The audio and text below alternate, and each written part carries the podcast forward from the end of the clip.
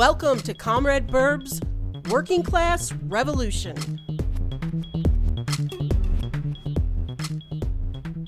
Right, hey, it's Trace with Comrade Burb, and today I am talking to my friend Robert J from the Metro Detroit Political Action Network, and we are going to be talking about two of my favorite subjects Star Wars and Revolution. And Robert has some ideas about how there are some um, positive ideas about revolution within the, the Star Wars mythos. So, without further ado, let's hear from Robert. Thank you, Trace. I'm really happy to be on the program. So, um, what I'm putting down today is that um, despite the fact that Star Wars is often marked by its commercial success, um, it's actually uh, the theory that I'm going to pose here is that from the very beginning, um, there was supposed to be a strong revolu- revolutionary message permeating throughout all of the all of the Star Wars movies that George Lucas had a hand in. Uh, I do have to fudge a little bit of data there because I am going to be including the sequel trilogy in this analysis as well, of which uh, two of the three movies conform perfectly, and the third, unfortunately, does not. But there's also a removal of one character can fix everything on that. Uh, just gotcha. to get a, into my uh, methodology a little bit, I will be taking all nine main series movies plus the two release side stories and additionally the CGI Clone Wars series, of which George Lucas had a lot of direct input over the story direction. Gotcha. This I am digging it already. right on. I, uh, right on. You know, back in high school, I had a mythology course, and one of my papers was uh, drawing in the mythological themes that are seen in Star Wars. So this is even more pertinent than that today. I'm really excited to hear what you have to say. well, let's get right into it. So, it basically to, to get into the theory, you need to accept that one of these two things is true. Either that George Lucas is actually a pretty decent guy deep down and wanted to make sure that future generations after him learn from what his generation went through. Or if that's a bridge too far, you can believe that the Force actually is real and it managed to uh, guide all of these different people with selfish agendas into somehow creating a remarkably consistent uh, pro revolutionary work.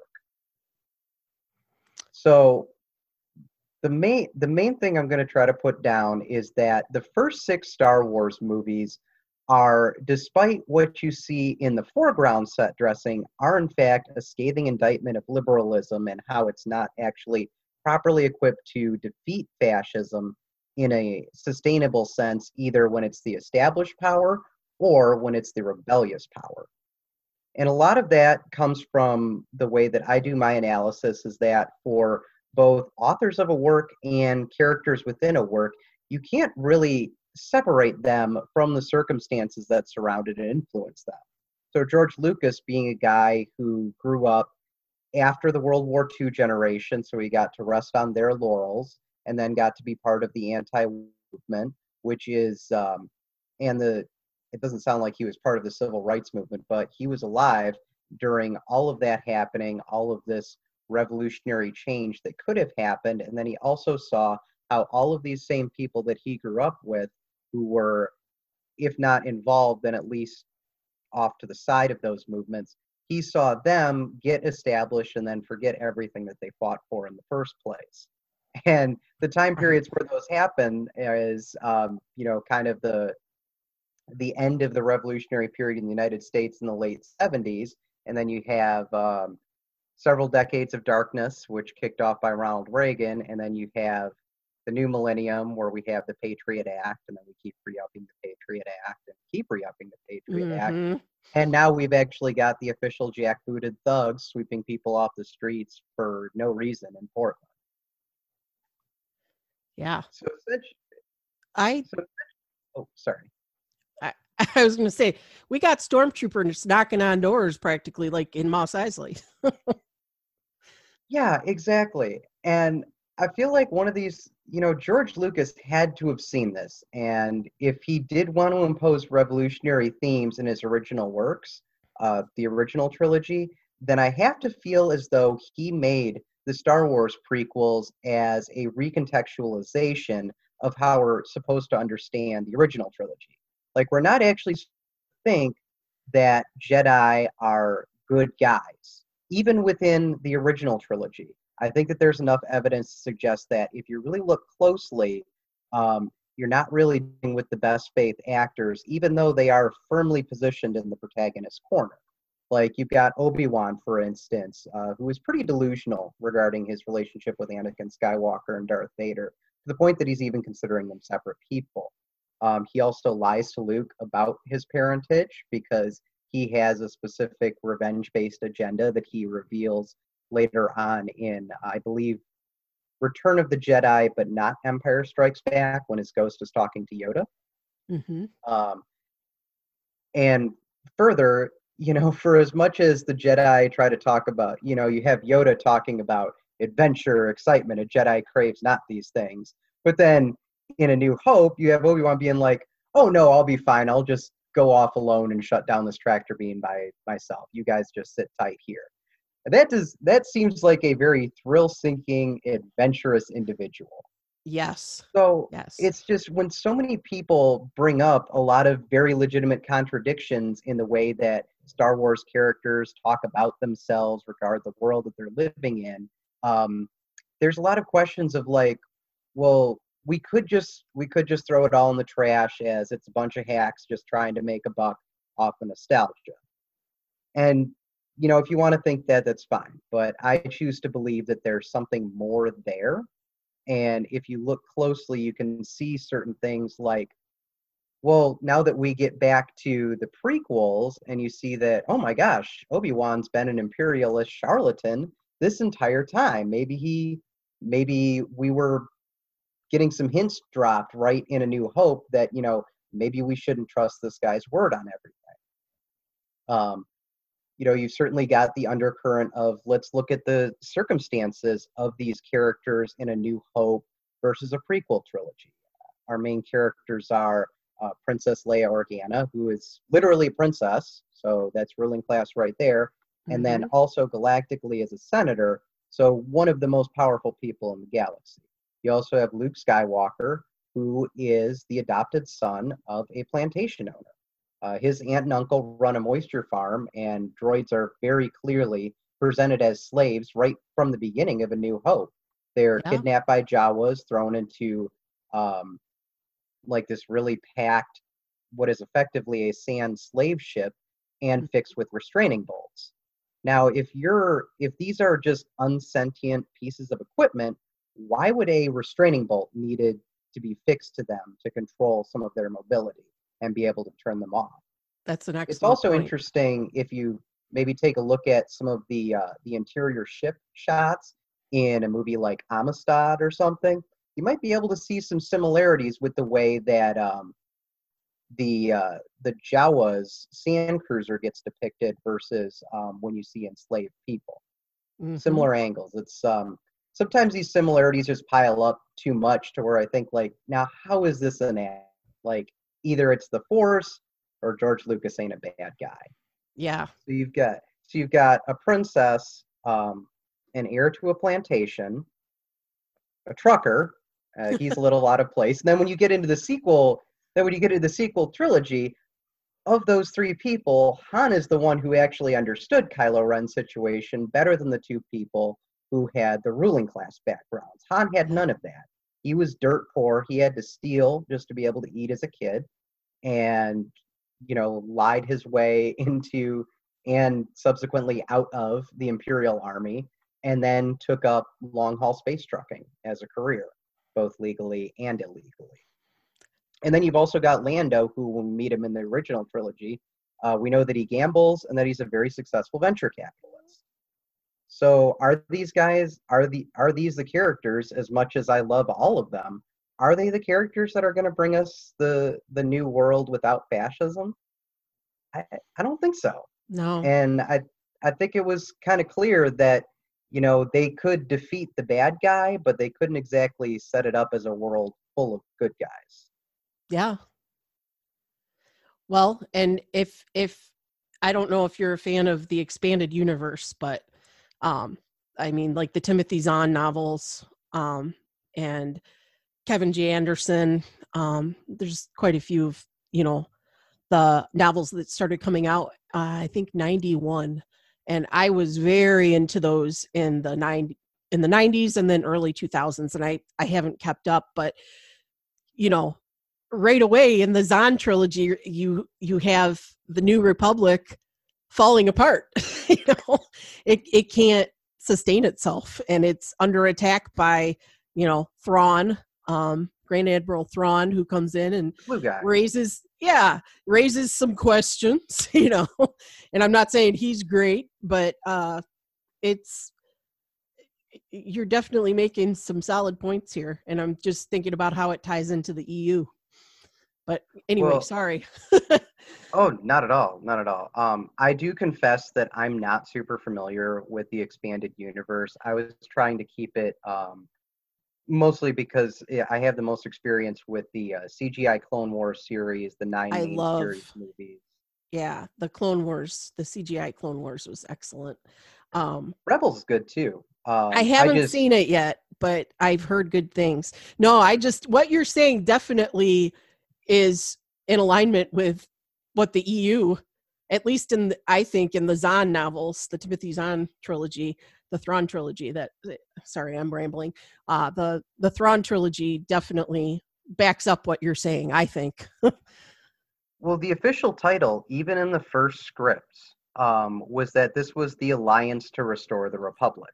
Like that was the entire goal because it was largely a uh, a ruling class and liberal led alliance against the empire. You know, they were they were very clearly okay with a lot of the bad things that the empire was doing because the republic was also doing that and its wealth was sustained on that much like the united states empire mm-hmm. um, you can also see in rogue one and that's why i'm i was generally very pleased with how disney started off especially with the last jedi and rogue one because they showed that even within the rebellion the majority of people did not actually want to do what was necessary to defeat the Empire. You had to rely on the protagonists of Rogue One, and of course the uh, the stalwart in my head canon. I consider them principled Marxist Leninists, uh, the Mon Calamari, mm-hmm. um, who were who I like to believe are the tankies of the Star Wars universe. yeah, just like no, we need to fuck their asses up. Yes, now. Uh, or, there's sorry, nothing like a Mon.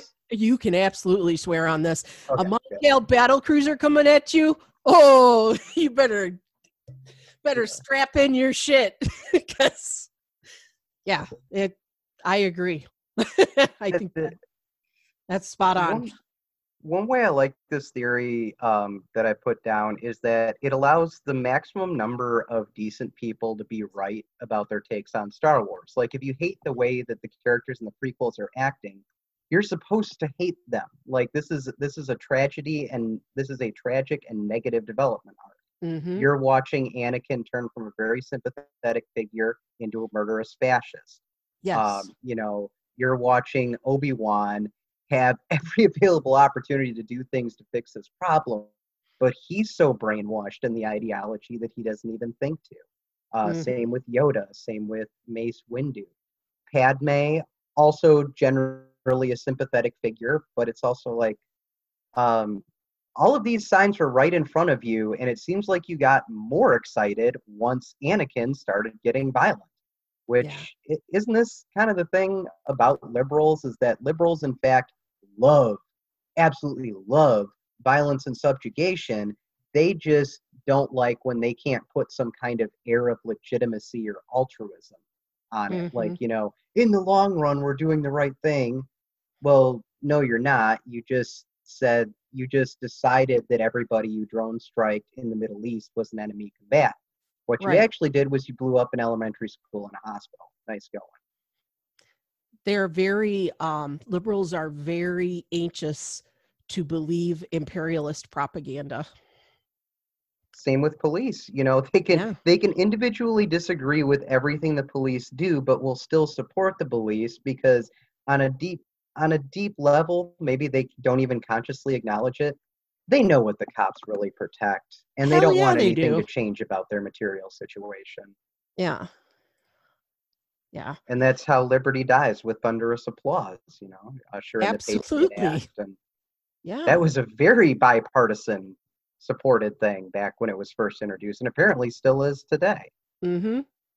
Well, look at the numbers. I, I I don't have them right here in front of me, but when they renewed the Patriot Act, there were, you know, the Democrats are doing nothing but performative resistance. I mean, so yeah, I, the thunderous applause is correct because I, the majority of the Democrats and uh, the House voted to pass the Patriot Act. You know, renew it.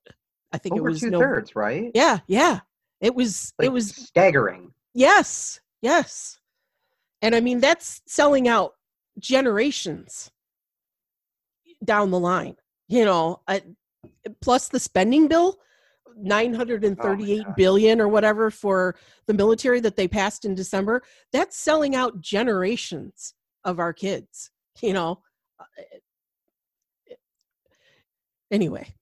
I mean, because people want to say like nobody would ever act like the characters in the Star Wars prequels, and you know they'll they'll cite events like Jar Jar Binks going "Dello Feligits," Yeah. and like then passing sweeping emergency powers um, granted to the Supreme Chancellor.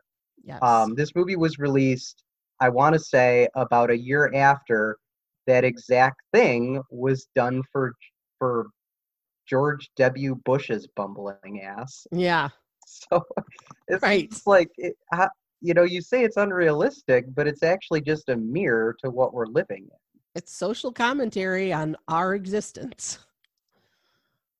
Yeah, and I don't know. I I get some hate for this, saying like, no, there's there's no way it's possible that Lucas intended all of this. He's actually just some out of touch, rich old dude. And I ain't met the guy. I've never talked to him. It may be true, Mhm. but you know, when I saw like in Attack of the Clones, a movie that I don't really enjoy that much, um, but I can respect because of what it adds to the overall story. Like Anakin and Padme's relationship is just so cheesy, but also so sinister at the same Yeah. time. But it's also played for laughs in a very subtle way. Because like if you if you think about like that Geonosis arena, like think about like the archways, what they're designed like. Um, you know, where you've got like it's kind of like it's just kind of like a big slit, and then you've got a big ball on the top. Mhm. And um, you know, this is happening at the point in the romance arc where they're really starting to feel each other, despite the fact that Anakin committed mass murder, or Yeah. perhaps because of the fact that Anakin committed mass murder. Mhm. So you've got, and then you've got Padme, among other people, in a in a midriff. You know, she's climbing on top of this giant white pillar, and then jumping directly onto this beast with giant horns. Like Mhm. it. So like, there's no way that wasn't intentional on Yeah. some level. Like maybe Yeah. not for the point that I'm trying to make, but that romance had to be viewed as like a tongue-in-cheek thing and not seriously like this is how people people are supposed to act in a relationship. That just seems like a lazy take to me, and I don't think people are really looking at the finer detail put on the screen in total, just not always what the camera is focusing on. Mm-hmm. Makes sense to me. Uh, so, uh, do you have any points of challenge on that, or should I go into the sequels? Um, I'm just kind of processing it, and uh, you know, I'm thinking about how it, their relationship was so cheesy, and on some level felt forced. Like, you know, like how could she be? I I don't know. Maybe there. I mean, I always had trouble understanding how there was a draw on her part, you know. But then I guess because he's an exciting Jedi and he's different than who she's dealt with before, and like you said, maybe the uh, maybe she had massive prejudice against the Tusken Raiders. I don't know. You know, she. Yeah. I, I don't know how. I yeah, I know. Several planets away from them. I know. Like, how did you even know? You know, but um, what did Padme get up to in the Phantom Menace? I mean, she's certainly no stranger to violent activity, although sure. all of her violent actions in Phantom Menace, I would say, are were justified. Mm-hmm. But you know, she's, you know, she's like, she's literally a child, like eighth grade age, and Mhm. is serving as a galactic senator. Um, she also works closely slash has a body double that's literally royalty on her home planet. It certainly looks like the relationship between the Naboo and the Gungans is um, supposed to mirror a colonial relationship, with the Gungans being the indigenous population. yes, Um, so I, I kind of wonder, like, would she really have that much objection to that if it's done in her name? yeah, Like, how much would, how many people around Padme outside of maybe R2D2 at most would have would have like checked her and caused her to examine a lot of her attitudes and uh, how to solve problems about things? Because as far as the prequel cast, I would say morally she's on a better platform than most people. But given what she's signed off on, just that we've seen on screen, not that much better. no, no. She her it, the, the height that she seems to be at with her morality is only because of how low everyone else is. you know, it it. I mean, like um. Why can't I think of Liam Neeson's Qui Gon. Qui Gon. Yeah, Qui Gon. I had massive problems with Qui Gon because I just, I, he was so obsessed with having like a messianic figure that he, you know, he ended up bringing about Darth Vader. You know, not he personally, but yeah, I guess not. I guess not. It's just he something about him always bothered me and I can't put my finger on it. Now, So- I, I disagree with that because I Yeah? feel like Qui Gon was actually the guy who was the first one to. If if we view these movies chronologically, then Qui Gon's the first revolutionary character that Yeah. we're introduced to, instead of whereas we're with a cast of reactionaries because he was he was correct on the fact that Anakin Skywalker was the person who would bring balance to the Force. It was just not in the way that he intended because the Jedi were way out of balance to the point that they're now professional war criminals for the galactic government. Um, Okay. But as Darth Vader, he kills Palpatine and himself in the process. Mhm. So, and there are, at least in, at least out of um, the stuff that I'm including in this, there aren't a whole lot of other trained Force users at the time beyond Luke. So the Force is effectively balanced through that act alone. But the Force was out of balance in the first place, not just because of Darth Sidious, but because of what the Jedi were doing and how far they had fallen from their original like wandering samurai role way back a thousand years ago. you know, that reframes it for me. Yeah, and also really does. Padme, she w- she was right there in the room at Shmi and Anakin's house when uh, Qui Gon's like, uh, "Unfortunately, we're not here to free slaves," and she just kind of goes along with that. Yeah. So to me, it's Padme. You know, she had that question of like, "But that's been illegal for like uh, X X number of X number of spins around your home star." Mhm. And it's like, okay, but what if you're on a planet that isn't part of the Republic? I mean, they can just start up slaves again. So right. you declaring it illegal and not actually rooting it out, and also having a lot of people. I mean, they enslaved droids. Nobody in the Republic made any bones about that. Their entire clone army is basically a mirror to the battle droids with the separatists because they're programmed to obey unquestion- unquestioningly some of them break out of it. There do end up being rogue battle droids as well. So to me, and then we see the clone troopers have an embedded psychic command, which will cause them to kill off all the Jedi. Mm-hmm. So for me, it's like this is these are two competing slave armies, and that's the backdrop of the major conflict of the prequels. Which is also why there's a really great episode of Rebels where um, Rex and a couple other clone troopers actually team up with some uh, long since decommissioned and adult battle droids and fight off an Imperial contingent Okay. that tries to land and take over this crashed ship that the droid that the battle droids are living on. So you actually get to see both sides of the slain Barbies come together and successfully fight back against the actual empire. Yeah. I need to check out Rebels. You know, something you said earlier about how they made slavery illegal but failed to root it out.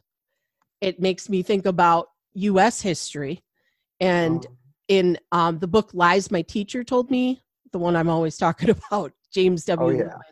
Um, one of the points he makes is that Reconstruction failed in the United States because of the government failing to deal with the former slave owners and Confederates.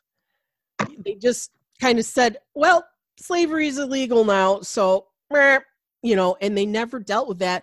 And that's why we're still dealing with, you know, neo Confederates essentially today, is because they didn't deal with that. They didn't try and re educate anyone. They didn't try to say, hey, you know what, we know that your entire livelihood depended upon this. So we need to find some other way for you to make a living, you know. Um anything to prevent them from continuing to believe that the only way of living was by stealing other people's labor. And it's also why we're still in the position we are with wage slavery today.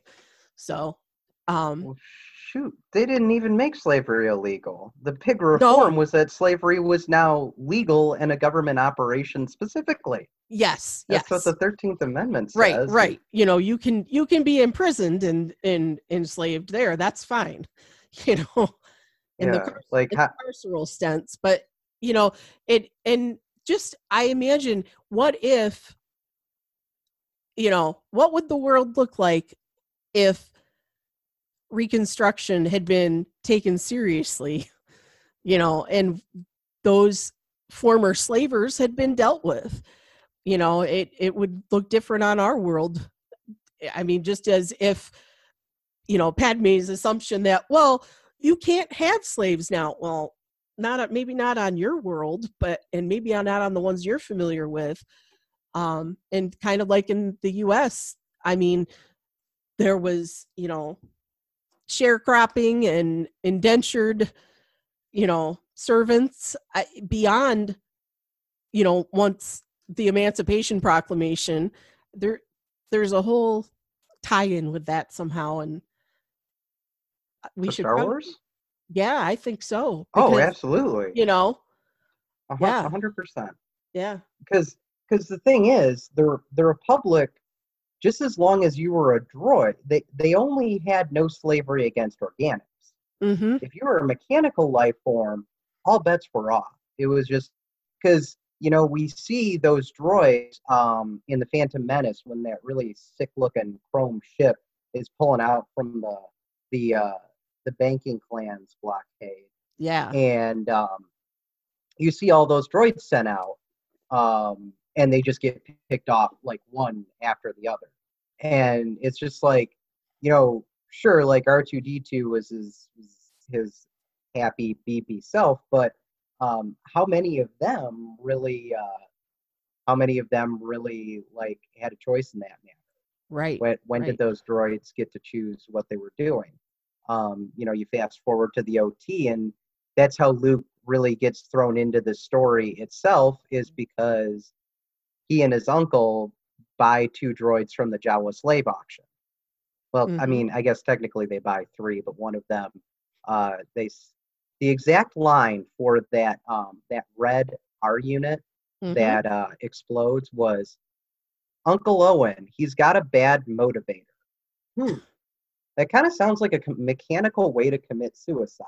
So in that way, uh, the red R1. I know they made a comic book where he's making this heroic Jedi sacrifice, but I don't care about that. I didn't Mhm. read it. And I haven't read it well, either, actually, I did. I did read that exact panel where it happened, but um, it's just it's right there. Like you know that that droid decided that death was better than bondage, Mhm. and that's how that's how R two and C three PO came into Luke's ownership.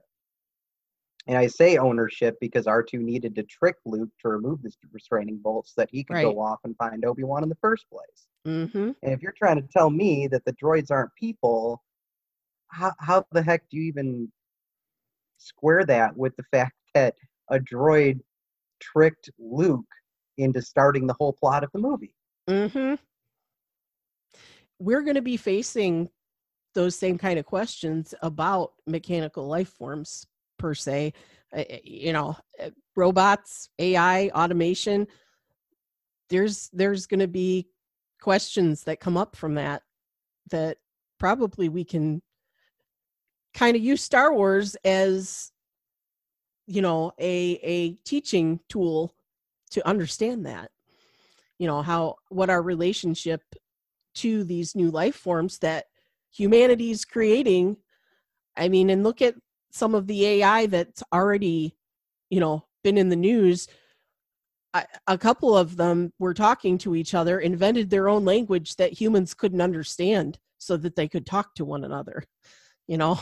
That We're getting close, and we need Mhm. to get our, our act together because every argument that people use to say that droids aren't people is an argument that a group of people, an oppressor class, has historically used to deny the humanity of other human beings. They yes don't look like us. yep You know, droids don't look like us, so how can they be people? yeah Well, I'm a white guy, and there's a lot of white guys in history that decided uh, black people, indigenous, Asian, Latino, Arab, they weren't people or they were less of a person because they look different. Mhm. Or um, they can't speak a language I understand. That's your problem, dude. right right that's learn a you language. problem yeah Like droids are speaking to each other in binary because they're a mechanical life form, and that would that's like the most basic language you can have Mhm. as a mechanical life form would be speaking in binary. So it's just like I don't understand um, Mandarin. That does that doesn't that doesn't mean that if I'm in China that I'm suddenly not a person because I can't speak Mandarin. right right Yeah. What are what are some other ones? Like they don't they don't uh, they don't like pump blood or have guts or any of that. It's all wires and circuitry. It's, it's like people get joint replacements like Mhm. we're our bodies aren't entirely organic either and there's a lot of there's a lot of cells in our body that aren't even technically part of our body. They're independent bacteria. Right. So who are who are we to deny uh, personhood to something just because it's different but you know they can think for themselves they can feel for themselves. If you can understand their language they can speak for themselves too. And as long as we've got those three how can we not consider it being sentient? Agreed. I'm to the point where I'm ridiculous enough. I actually check in on my Google Home sometimes. How are you doing today? You know, like, or I'll ask questions. What's your favorite music? And it answers back. And sometimes the answers change. Like, it learns. And if my friggin' Google Home device can do that, then yeah, something that is specifically built to be an autonomous AI can definitely, you know, have build a personality of its own, have preferences. So, you know, I I am I I've thought a long time and I think probably my love of R2D2 and 3PO probably drove, you know, since childhood drove a lot of my feeling like we need to not for lack of a better word, dehumanize droids when they become a reality here on Earth. You know, we need to um, not treat them as an underclass, especially if they're doing nice things for us. Yeah. Well, we just we we need to eliminate the underclass in its entirety. That's Yes. you know yes. as much as I hate some of the decisions for Rise of the Skywalker, um, the big People's Armada shot at the end was one of the things that I loved because to me that was um, at least with this analysis that specific scene right there is what everything was building towards Yes. is um, the people themselves rose up. They didn't Mhm. need a liberal government to tell them to do it. Um, they decided that their bonds to each other were worth protecting enough that they were going to go all the way to this damn Sith planet uh, to blow up this this fleet of literally pure evil uh, that was about to take off and decimate a ton of planets. Yeah. Yeah. I'm you've got me thinking a lot about Want another parallels. Yeah, I do. Okay, so in this analysis, especially if you factor in the Clone Wars, R2D2 is in fact the James Bond of the Star Wars universe. Um, in just about every sense, because he's a Mhm. covert ops agent, he's very good at blending in. Nobody's going to look twice at a droid. Um, he's, uh, well, actually, I don't know R2D2's gender, but because it's only other people that actually comment on it. But I do always hear hear the he him pronouns with conjunction with R2. yeah. So he's he's a covert ops agent. He does unfortunately serve imperial interests for a lot of the movie. Uh, it's just at first it was with the Republic, and then the rebellion still had a lot of imperial tendencies despite fighting against it. And two, um, you know when he's you know when he has like that that long metal thing that he sticks into the fork to find out information. Mm-hmm. Well, you know how James Bond sleeps with women to find out state secrets. Yes. Same shit. He banged Well- the Death Star. He totally. And and remember when they were um in the Cloud City and um he did it and it was uh 3PO was like chiding him for um what was the line? Basically an unknown computer. Basically Yeah, exactly. you're 'Cause he's you're being like- a slut. you know? yeah, you're being a you- droid slut. you don't know where this Cloud City computer's been. yes. And then yes. um, I think they comment later that um, R2D2 is having an extended conversation with the Millennium Falcon, who, as we find out, is imbued with the soul of L3, yes. uh, one of one of the great revolutionaries that we get to see on the movie screen. And that's why I Solo's great is because L3 is just 100% upfront about everything. and because Mhm. we already have this um, at least revolutionary groundwork laid down off to the sides of the frames, if not front and center, then we kind of get that fulfillment in the solo. right. And it just it's just one of those little Easter eggs that then retroactively makes a lot of other things cooler. Yes, yes. I know when when they said that they had, you know, basically joined her with the Falcon. I I, had an ASMR response to that. I got the whole head tingles and everything because it all made sense then. you know, like why R two was talking to her. So yeah, yeah, Because it's just like you know, was was the was the Falcon sentient or ship sentient? That was less clear, but at least mm-hmm. now that question is definitively answered for the Falcon because the Falcon is actually one of its original pilots, L 3 Mhm. um, a dedicated revolutionary. yes, I love it. Yeah. But yeah, R 2's one of my characters because I I grew up watching a lot of James Bond movies and I realized like at least in the broad strokes, you're basically talking about the same role Mhm. there. I I loved James Bond as a kid, and I used to watch. I think it was WTBS, cha- you know, the, one of the cable channels used to have you know James Bond weekends, and I was allowed to watch those because it was edited for TV. So you know there was you know, but then as an adult, I started watching the movies on VHS, and I was like, "Whoa, this is a little more spicy than I you know, saw as a kid." But yeah i i and i started reading the ian fleming novels you know i was i was big into james bond back then too i similar tastes Oh yeah, I mean, it, unfortunately, like a lot of the insidious nature of James Bond went right over my head. But same, same. But all the gadgetry and just oh the, yeah, you know, yeah, that covert agent, um, that that was definitely a thing. I'm. You talked about the um, kind of the people's fleet, and I don't know if you've watched Futurama too much, but uh, there's an episode where these um, off-world scammers who are spammers come and they take over everything. And it's basically kind of what we have now is an oligarchy you know corporate control of everything. And they end up uh in the end scene well not the complete end the whole a whole fleet from earth goes out and they have this whole song and it's this planet's going to war you know? And i when i saw the scene um you know with with the people's fleet in skywalker it was like oh hey. You know i i had memories of the uh the futurama fleet which is also inspiring to me. Oh yeah. Um, now I haven't followed Futurama a lot, but I can see, I can totally see why that would be like, and it's just like, you know, that particular shot was the was the culmination of everything that Star Wars was building towards. Because yes the original heroes weren't going to be the ones to get the job done in the final sense because too much of them as characters is also part of the problem.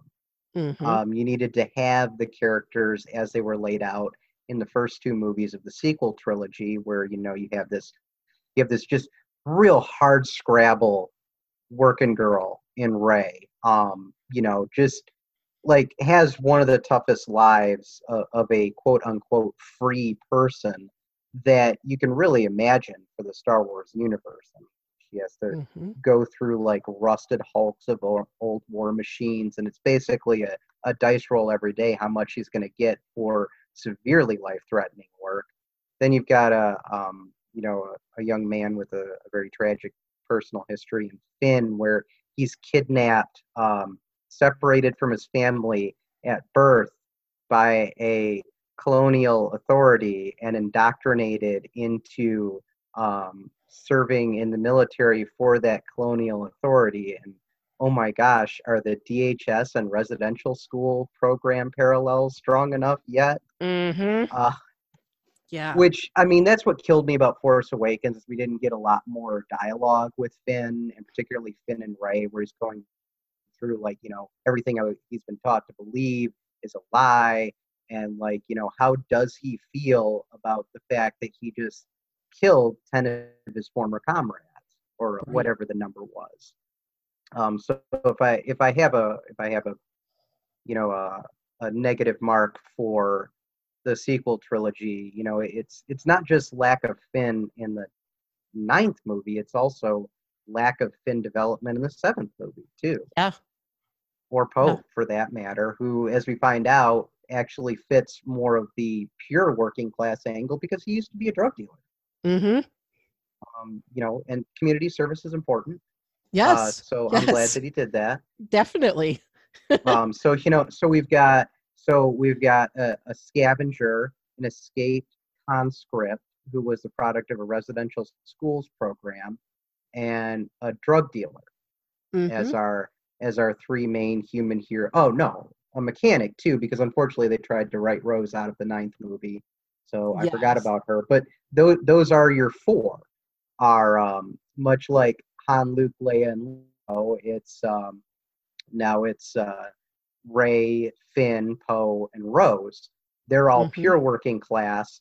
Three fourths of the original trilogy heroes are all have ruling class backgrounds. Although Yeah. I guess you could say Luke was probably closer to petty bourgeoisie.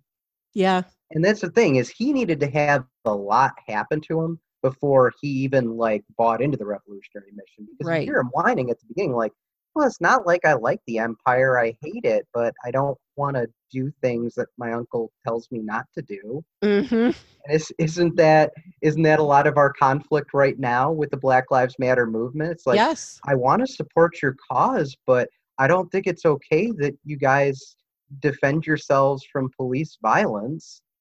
You know, you're supposed to follow the law and be peaceful.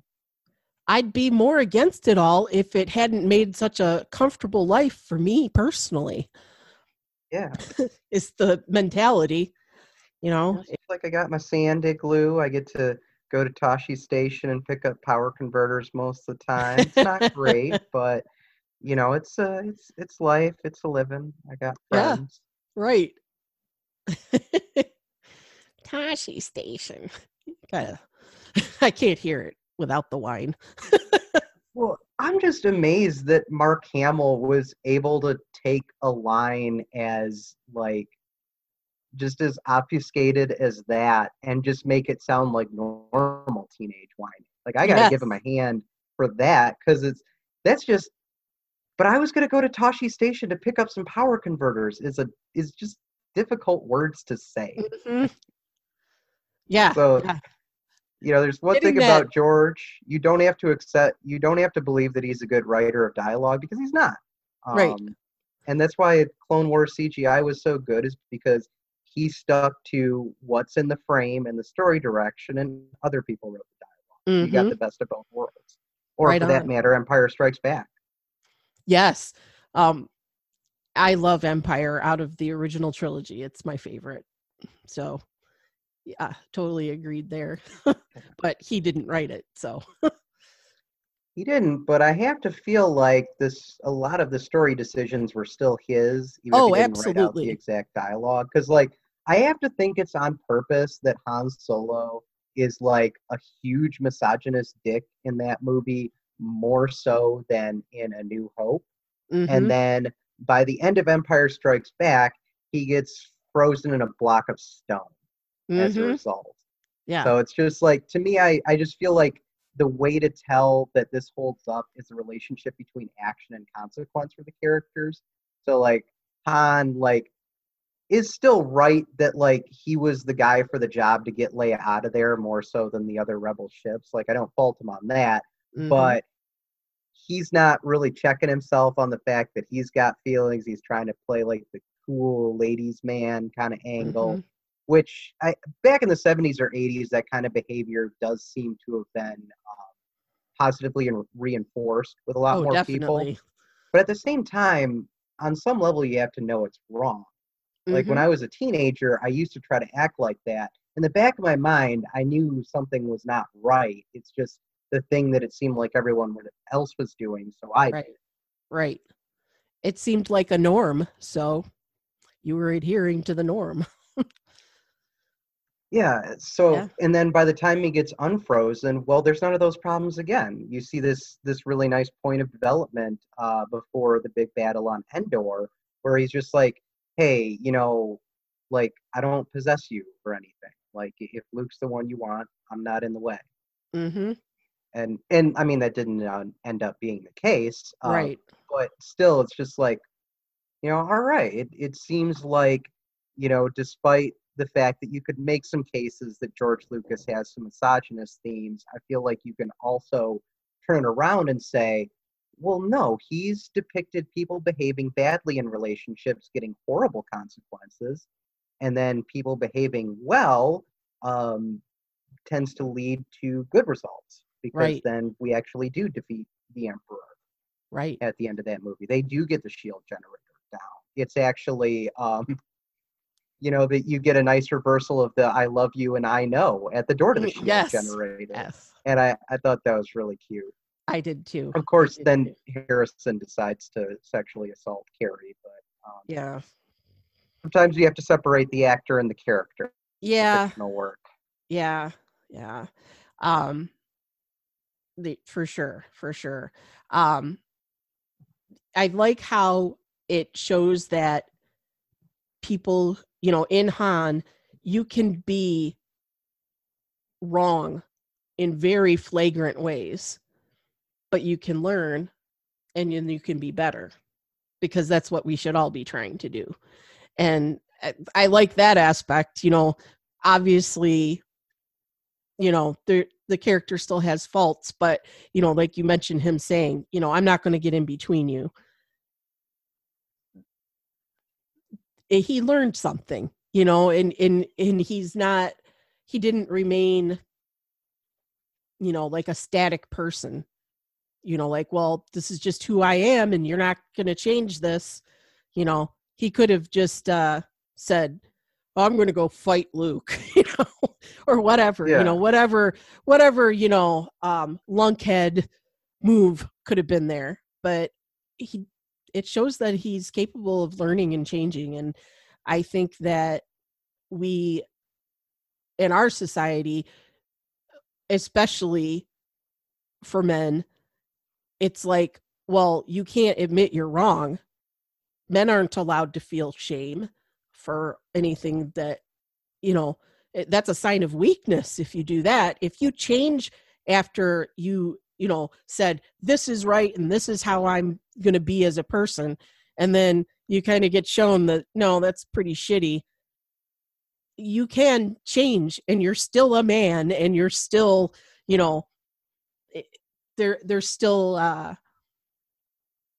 strength there that doesn't get acknowledged i think enough in our very misogynistic but also that hurts men misogyny hurts men because then it's you have to uphold this you know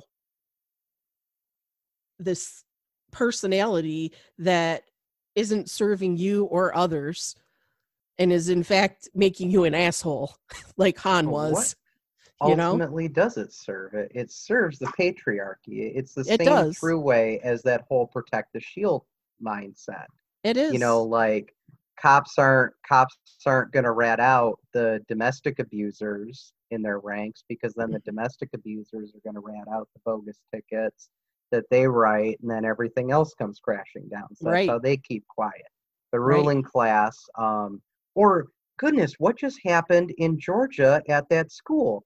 These kids are Mhm. taking pictures in the school of how crowded it is. Nobody's wearing masks or not nearly enough people are wearing masks. Right. And the biggest punishment handed down is a student who reported that got a five day suspension.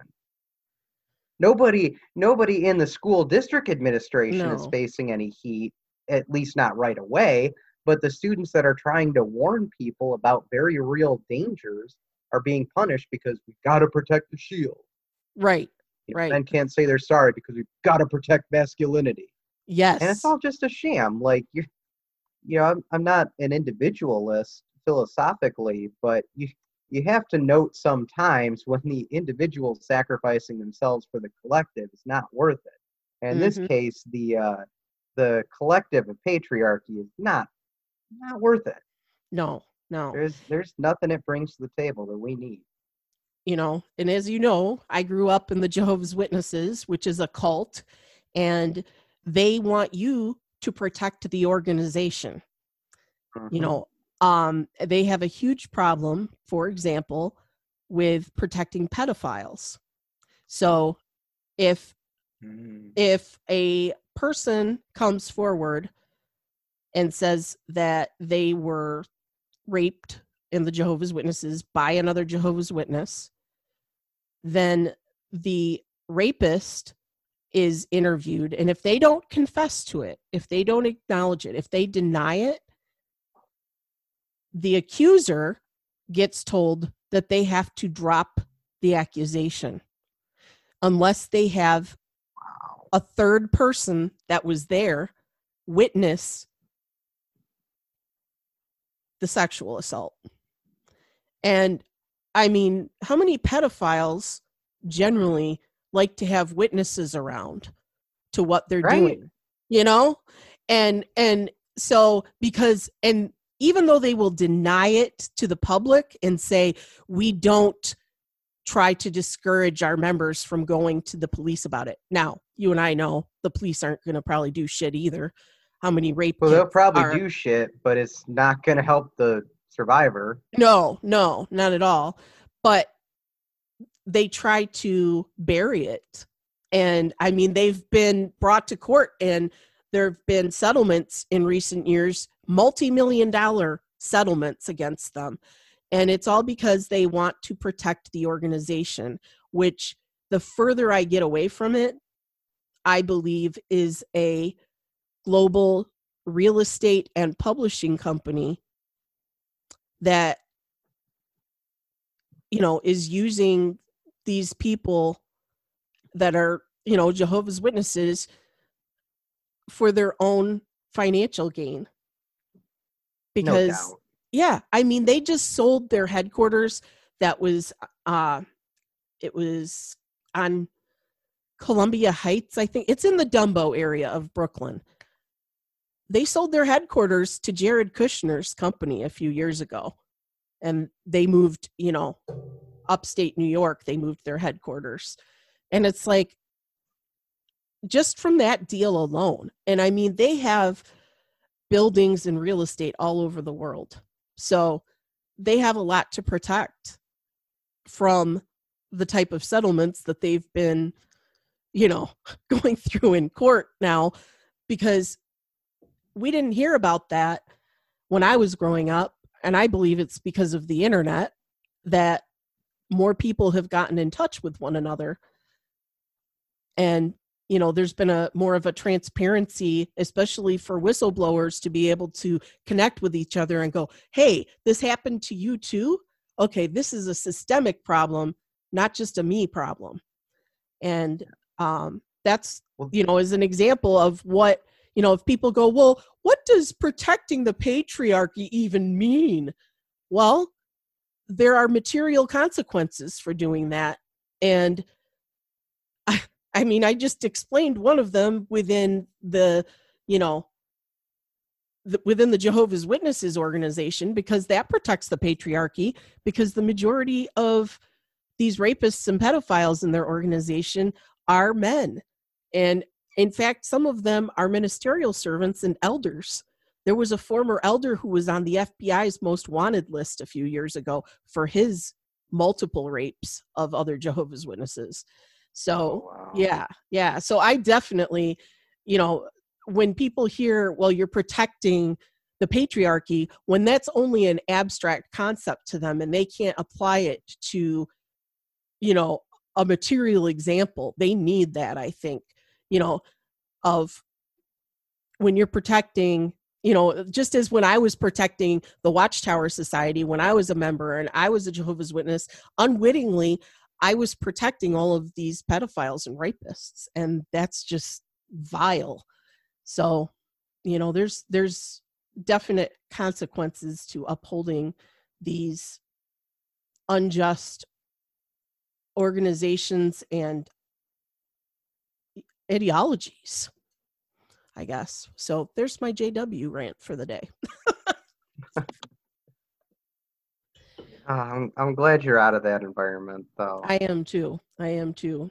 Um, I wish I didn't have the Armageddon nightmares anymore. That'd be nice. Um, it's part of my PTSD, but it is what it is, and I am working to deal with it as best I can. well, maybe after this podcast, you can dream about R2D2 rolling around to the James Bond theme. Yes, I love it. I love it. and, um, you know, him going on a slut walk, walk around the uh, Cloud City, checking in with all of those. You don't know where oh, those oh, yeah. computers have been. and making bad puns afterward in the spirit of James Bond. oh, of, of, course, of course. And then you know, C C three PO ever ever the British butler. Um, yes, just incensed. Like tut oh, tut tut. This, this is so improper. Yes, droid from the Grand Army of the Republic. right, right. Oh, eh, hey, hey, three PO. How'd you know that mysterious Sith language? That's kind of weird. Yeah. Um, well, you know, we might as well get into um, where this theory falls apart, and that's Rise of the Skywalker. Yeah. Now, um, do we got time for that, or should we cut it off? Oh no! And here's what I'll do: I'll do it like Jimmy Dore does. He splits his into segments, kind of on subject matter. So I'll just make a break, and you know, it'll be a second chapter, if you will. As long as you're good with it, I am. Okay, cool. Because there is something that I have to address is that out of out of my sample of works, um, unfortunately, this theory does fall apart in the ninth movie, specifically around the fact that Palpatine is still alive and orchestrating behind the scenes. Now, as far as the movie itself, if you just took the 20 or so minutes that he's in and then replaced it with like General Pryde or whatever, and then like a, a business cult of Palpatine, kind of like a like a Freemason secret society sort of deal with the masked parties and shit. Mm-hmm. So let's just say that you just take Palpatine out and it's actually that, but everything else, like the little scavenger hunt that they got to do and stuff in the movie, stays the same. Mm-hmm. That's that's the only change that needs to be made for this to work for all nine movies instead of just eight of nine movies. Because the Last Jedi set that up perfectly with the excursion to Canto Bight. Um, and the fact that you finally got to see face to face who a lot of the real power brokers are and very likely were based on what we see in other materials throughout the galaxy, like in the Clone Wars. Um, you'll see them in Rebels. Uh, you see them in Solo as well.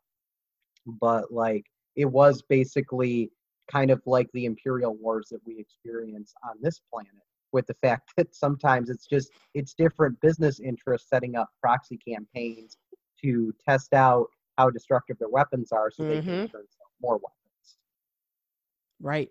unfortunately it falls apart when palpatine's still alive because then the original trilogy protagonist didn't actually accomplish anything because they never actually killed the baddest bad guy they just put him in hibernation Mm-hmm. now you could argue that's maybe more true to life given those characters backgrounds minus han that they would do that but we were presented some pretty convincing evidence of palpatine's death and also like it's very important that Rey comes from nobody Mm-hmm. because in the first six movies, the emphasis on this dynastic lineage or like blood quantum can lead to force powers is part of the mindset that causes them to fail in the first place. That's why I like the very the very very end of the Last Jedi when you see that young boy who works in the stables just kind of use the force to flip that broom into his hand. It's just like the force is for everybody. Yes. Donnie Yen's character, not a Jedi,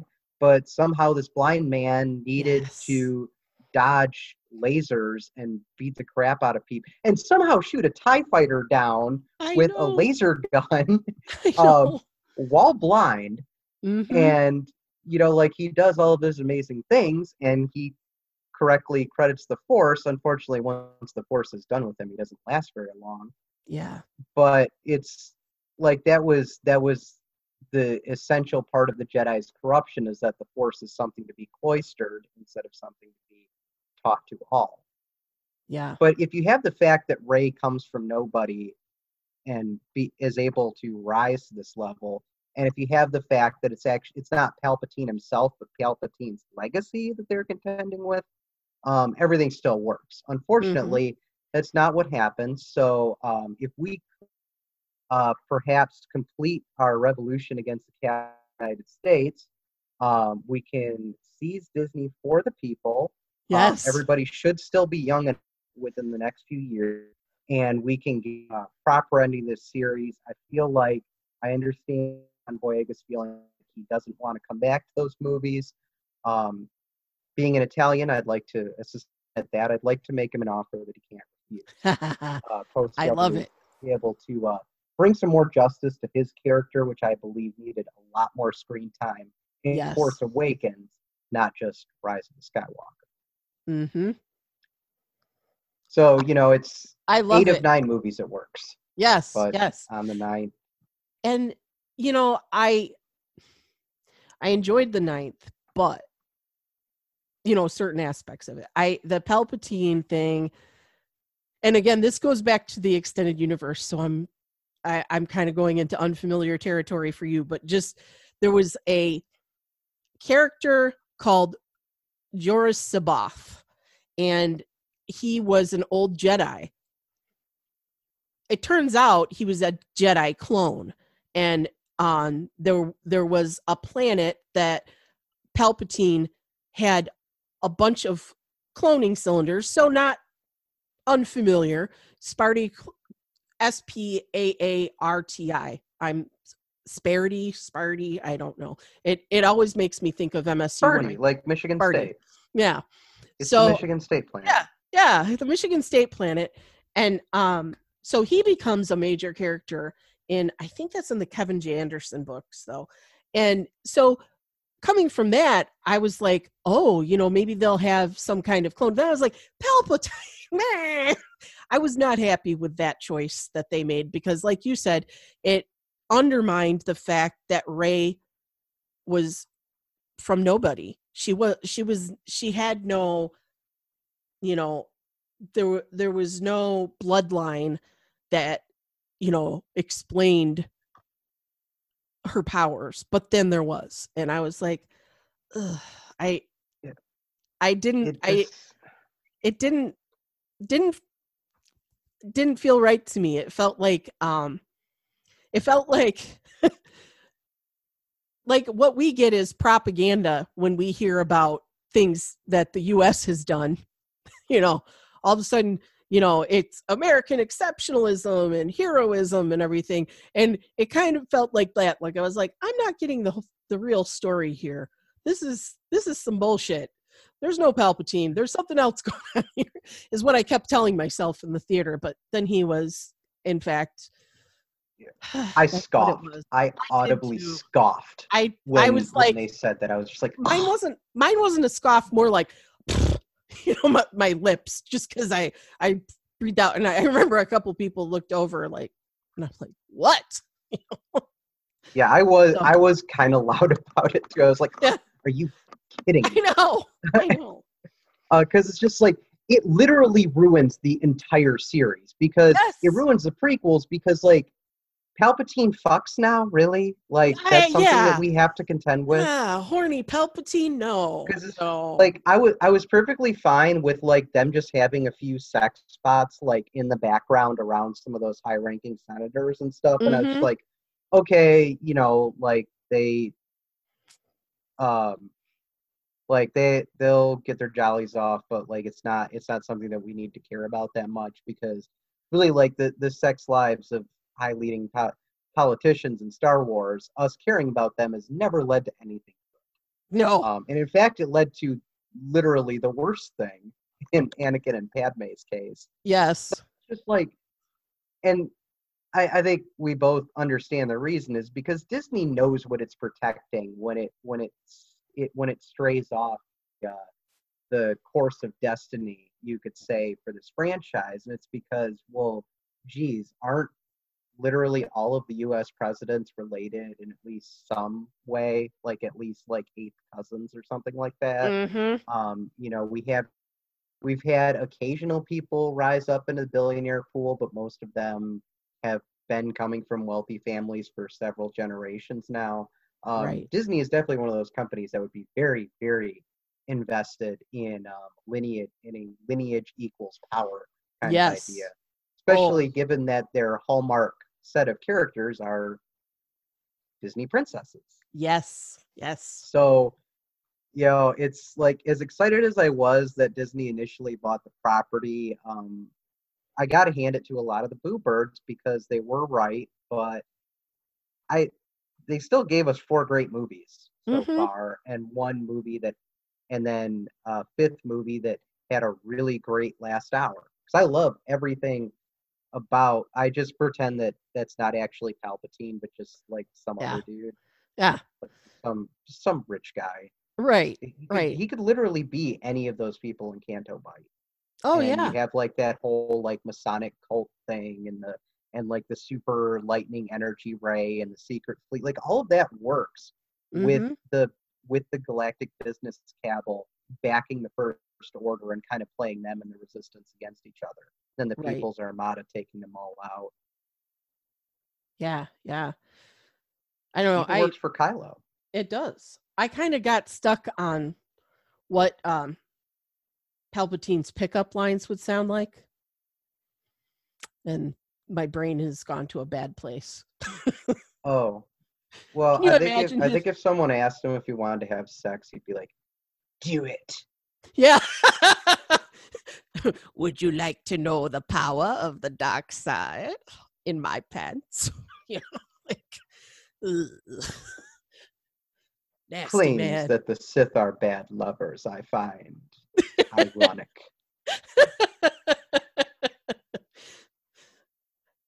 Want me to poke you with my little lightsaber? Now that we've been through the basics, Anakin, would you like to hear the erotic tales of Darth Plagueis the Wise? Because that whole opera scene, it looks like a sperm fertilizing an egg. Yes. I can't be the only one that No. got that vibe out of it. No. And given the movie's framing, that had to be what it was. Yeah. Yeah. You know, like uh was in Johnny Dangerously, your balls or your testicles and you, an instructional film. the opera was teaching some stuff too. oh yeah, it's probably. You know, the craziest thing is, you could make a legitimate argument that had Palpatine explained what was going on in that like opera or whatever, like the way someone describes like a science video or something, Mm-hmm. that would have probably been the first time Anakin really got information on conception Mm-hmm. because the Jedi at that point are like a are basically like the Knights Templar almost, Yeah. but like anti-horny. Right. Right. So he never would have heard that shit there. No, they're just like, no. you shouldn't be wanting to bone people in Yeah. the first place. right. Um, right. So it's just like, you know, did Anakin like even know what he was doing with Padme the first time? Like, how much did she have to teach Right. him? Right. Did he have to ask R2 for tips? I feel like if anyone was qualified to advise him, it probably would be R two. I probably, probably. Yeah. because like I know that he I know that he was kind of jealous of Obi Wan, and I feel like um, you know Obi Wan might have messed with him a little bit and gave Yeah. him some bad advice initially, just to hear the story about it afterwards. Mm-hmm. Yeah, I can see that. I can see that. Yeah. Well, you've given me a lot to think about. And you definitely helped me like reframe Qui-Gon because I think part of it too was I'm not a huge Liam Neeson fan. So probably that didn't help that character too much. Not really taken by him. No, no. You know, like I, there was, I, you know, as I've rewatched him, there's just when we've rewatched, like we've rewatched with our son, you know, a lot of the movies that he didn't, he wasn't here to see. And like, like, there's something that just doesn't sit right with me. And maybe it's just because of the actor playing him. Maybe a different actor would have had me feel in different ways, but you've definitely given me fresh perspective on that character to think about. So thank you for that. I, I don't think you're wrong to have an off-putting feeling about Qui-Gon because in in the story itself, he's something of a rogue, but he's Mhm. still ultimately like Bernie almost. Like you know, he he says a lot of the right things, but he's still going along with all the bad stuff as the rest of them. Yeah. Yeah. Like, you know, if you're to quote the uh wise Ron Swanson from Parks and Rec, never half-ass two things, whole ass one thing. You know? so if you're gonna be a rogue, go a- do it, do that, but don't Don't play both sides of this. slaves. Because Yes. Anakin is never actually free until the end of Return of the Jedi. He's No. born a slave. He is won in a bet by the Jedi and then is in their servitude until Mm-hmm. he turns on Mace. And then now he's in Darth Sidious's servitude. And it's only once he kills Sidious and takes his mask off, he's free for like two minutes of his Yeah. entire life. And Yeah. that's like the grand tragedy. But he still fulfilled the prophecy of balancing Mm-hmm. the force. Can you see me? Can you see what I'm wearing today? Oh yeah, Darth Vader.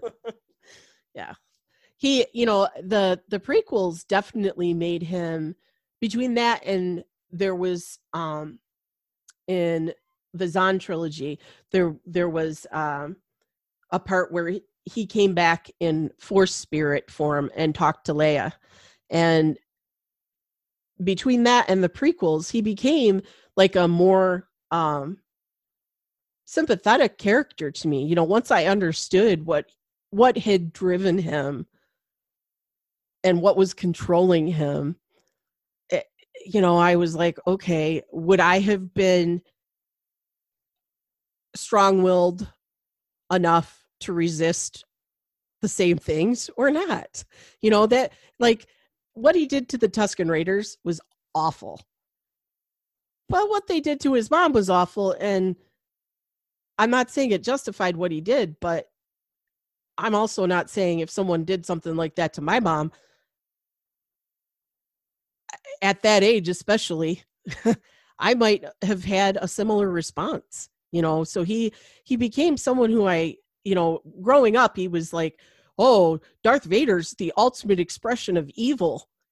And then the EU and the um, you know, the prequels made me realize there were outside forces. This wasn't all his choices, you know. And like you frame it within he was a slave until those last couple of minutes of his life. And that's just tragic.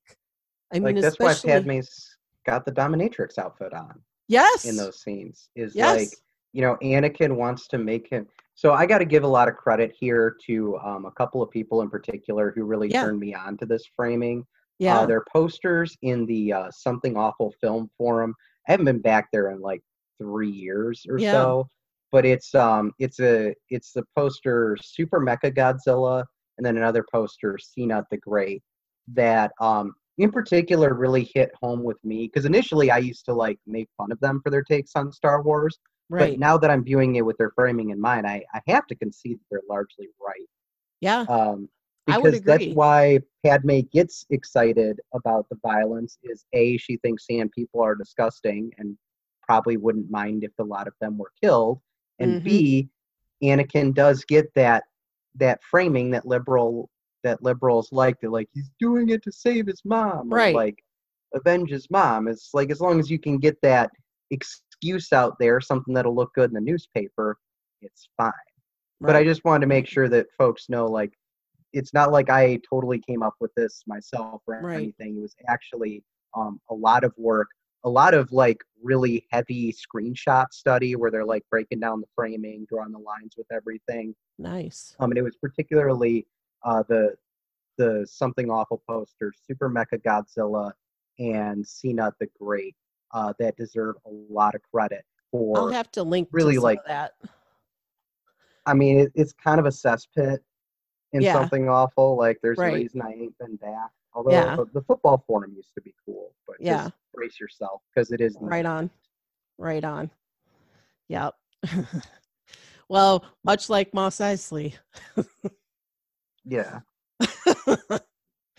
is how it should be regarded. It's like how did you not know that droids were people right from that scene in the cantina when that dude says, we don't serve their kind here. Right. Like right. he's in the Jim Crow South. Yes. Yes. It, as a kid, that bothered me. You know, I saw A New Hope when it was originally in the theaters because I'm old and I was seven Jelly. when it came out. I saw it at the the Shelby Theater in Shelby Township, Michigan, which had I think a total of it was either two or four theaters in it. Um, but anyway, my cousin Todd had seen it and said, "Oh, you got to see it." And so he was a year younger than me, or two years, a year. Anyway, um, so we went and saw it together with my grandparents, and we went over to Circus World Toys right afterward. And my grandparents bought me um, Luke and Leia action figures, the Kenner figures, and uh, you know, I it, it it's Star Wars has been such a massive part of my life and continues to be. And so i i have really truly enjoyed going in on this and you know examining it from this perspective you know from from a class perspective you know because Eh, there's a lot there. A lot to think about and probably even more than you know we'll we'll discover more things the more we watch things and think about it you know there'll there'll probably be more to come. I see new stuff every every time i go through it and yeah. you know as as bleak as a lot of stuff is in star wars because this is as maz kanata describes it the fight the only fight that matters between yes. good and evil um, you know there is a message of hope there even because in the original trilogy, even even these people who don't quite get it, who do have um, some problems, they they still manage to defeat a tremendous evil, and objectively, they did raise the quality of life in the galaxy between the Empire and then. Um, Mhm. You know, in the prequels, there's still a bit of hope at the end of that because from the very product of the evil that caused all of it, um, the beginning of the solution to that problem is also born. And then finally, um, in the sequel trilogy, we have actually now met um, and watched the people who will defeat this evil and bring in a better world succeed. Right. Right. So as much as so like if you see these characters acting in like incongruous or problematic ways, like put a pin in that. It doesn't mean that you're wrong to see that. It just means that these characters are wrong and if you really break down their circumstances, there's not a lot of people around them that would check them on that. So Right. you are watching tragedies unfold. yes. But at the end is a massive victory. Oh, and one other point I wanted to put yeah. put out there, um, and this was in defense of the George, that George Lucas intended this the whole time. Yeah. At the end of A New Hope, there's that big military procession for the three surviving members of the assault on the Death Star. Mhm. And the original title of that fanfare that John Williams wrote was called Triumph of the Whills, W H I L L S. Whills being the original name for the Force, but also, was there not a Leni Riefenstahl movie named Triumph of the Will? With during a procession point, almost exactly that same uh, positioning of characters and framing. So even within the great victory of the very first movie, there is a significant undercurrent of irony uh, yes. that's in Star Wars. And it's just like, yeah, everybody is genuinely celebrating, but what ultimately did we do? We Right. killed a whole lot of people who, at least some of them, were bad, but we ain't done yet. mm-hmm. And Chewbacca. Chewbacca doesn't get a medal. Yep. Racist. It is. It Chewie is. was right there for all I of know. that. I know. I know. He. I, it wouldn't have happened without him. So, yeah. Yeah. I like to believe it wasn't Leia's call to deny him a medal because she generally seems pretty cool with the dude Yes. um, for most of the rest of the movies.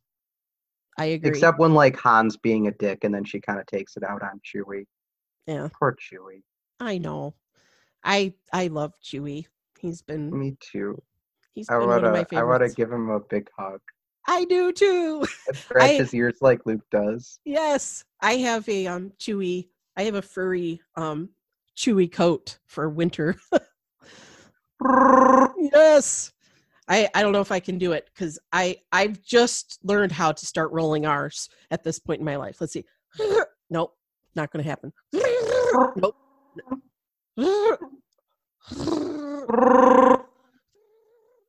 What's this segment gonna be called? yeah. Wookiee talk. Okay, so for the next podcast, I'm gonna Yes. deliver all of my speeches in Wookiee. awesome. Yes. Yeah. That'd be awesome. The Yeah, Wookiee podcast. if only I knew Wookiee. I know, same, same. I uh I've I've I've claimed to in the past, but yeah, I can't even roll my R, so who am I kidding? but right. well, this was awesome and I'm really Yes, glad that we got to do this. And uh so much for having me on. well, I'd love to have you back. It sounds like you've got other uh other stuff we can talk about too, you know, outside of Star Wars and who knows, we oh might yeah, but notice you know I'm gonna drop a reference. fuck yeah. That's I'm all for it. You know that. But if you ever want to like challenge this take, I I welcome all challengers on this Yeah. because I started as the challenger to this frame Right. myself before coming Right. around to it. So like if if people if you see a lot of like people saying like, hey, this doesn't quite fit together beyond just the the asterisk that we got to put on episode nine. Um, you know, I, I welcome all challenges on that. Absolutely. be happy to do a follow up to defend it. But Yeah. as you said, we also have in this galaxy uh, a revolution that we need to get off the ground too. Damn So right. to Damn right. That as well. Yeah. Yeah. And I'd love to have you talk more about that. Um, we'll have to uh off air, we'll talk about setting up another another time when you're available and maybe next week if you have some time. And if not, we'll do it beyond that. So Yes. awesome. I'm I'm starting to hear the uh, end of a Star Wars movie fanfare, so Yes. I think that's time to go because we're All about right. to hit the credits in the big scale. Damn right. well, may the force be with you. And also with you because Thank I'm you. Catholic and that's what we do. Yeah. All right. Thank you very much. Peace.